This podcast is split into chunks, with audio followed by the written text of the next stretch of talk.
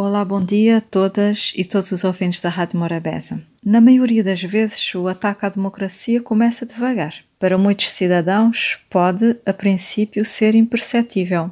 Afinal, continua a haver eh, eleições, os políticos da oposição continuam a ter representação nas assembleias, os jornais independentes ainda circulam.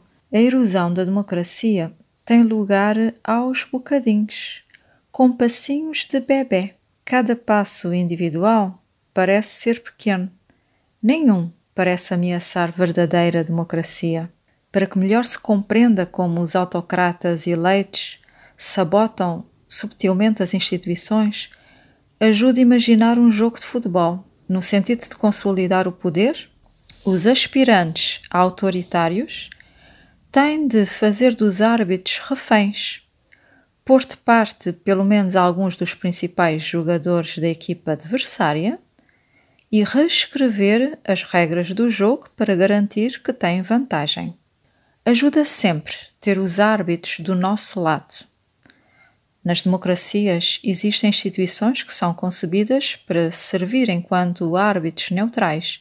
Sistema judicial, as forças de segurança, agências de informações fiscais e reguladoras, etc, etc para os aspirantes a autoritários, se essas entidades continuarem a ser independentes, poderão expor e punir os abusos governamentais. Afinal, é dever do árbitro castigar a batota. Mas, se essas agências forem controladas por apoiantes leais, podem servir os objetivos de um aspirante a ditador protegendo o governo de investigações e acusações criminais que possam levar à sua retirada do poder. O presidente pode infringir a lei, ameaçar os direitos dos cidadãos e até violar a Constituição sem ter de se preocupar com o fato de tais abusos virem a ser investigados ou censurados. Com os tribunais preenchidos e as autoridades policiais sob controle, os governos podem agir com impunidade. Fazer dos árbitros reféns dá ao governo mais do que um escudo. É também uma arma poderosa que lhe permite fazer cumprir a lei seletivamente, castigando os adversários e protegendo os aliados. As autoridades fiscais podem ser usadas para atingir políticos rivais, empresas e órgãos de comunicação social. Na maior parte dos casos, os árbitros são feitos reféns quando, pela calada, se despedem funcionários públicos e outros funcionários não partidários, substituindo estes por apoiantes leais. A maneira mais fácil de tratar dos adversários potenciais é comprá-los.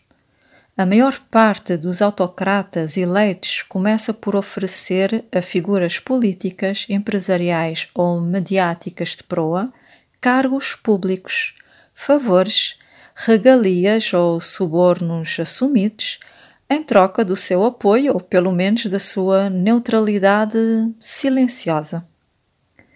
A comunicação social não fica de fora.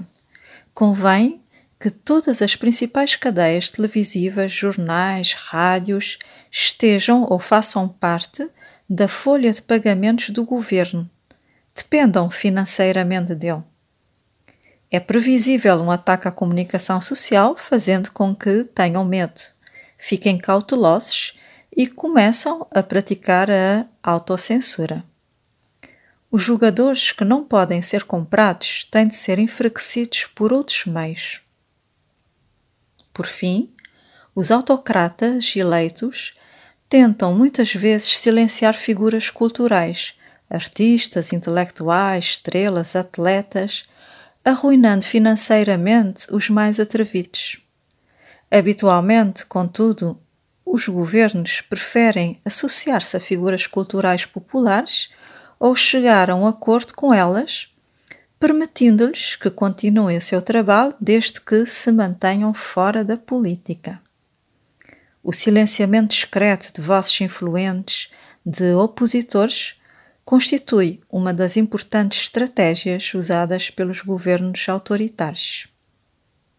Embora tudo o que disse até aqui possa parecer familiar, foi retirado da obra Como Morrem as Democracias, e qualquer semelhança com a democracia cabo-verdiana é pura coincidência. Uma boa semana.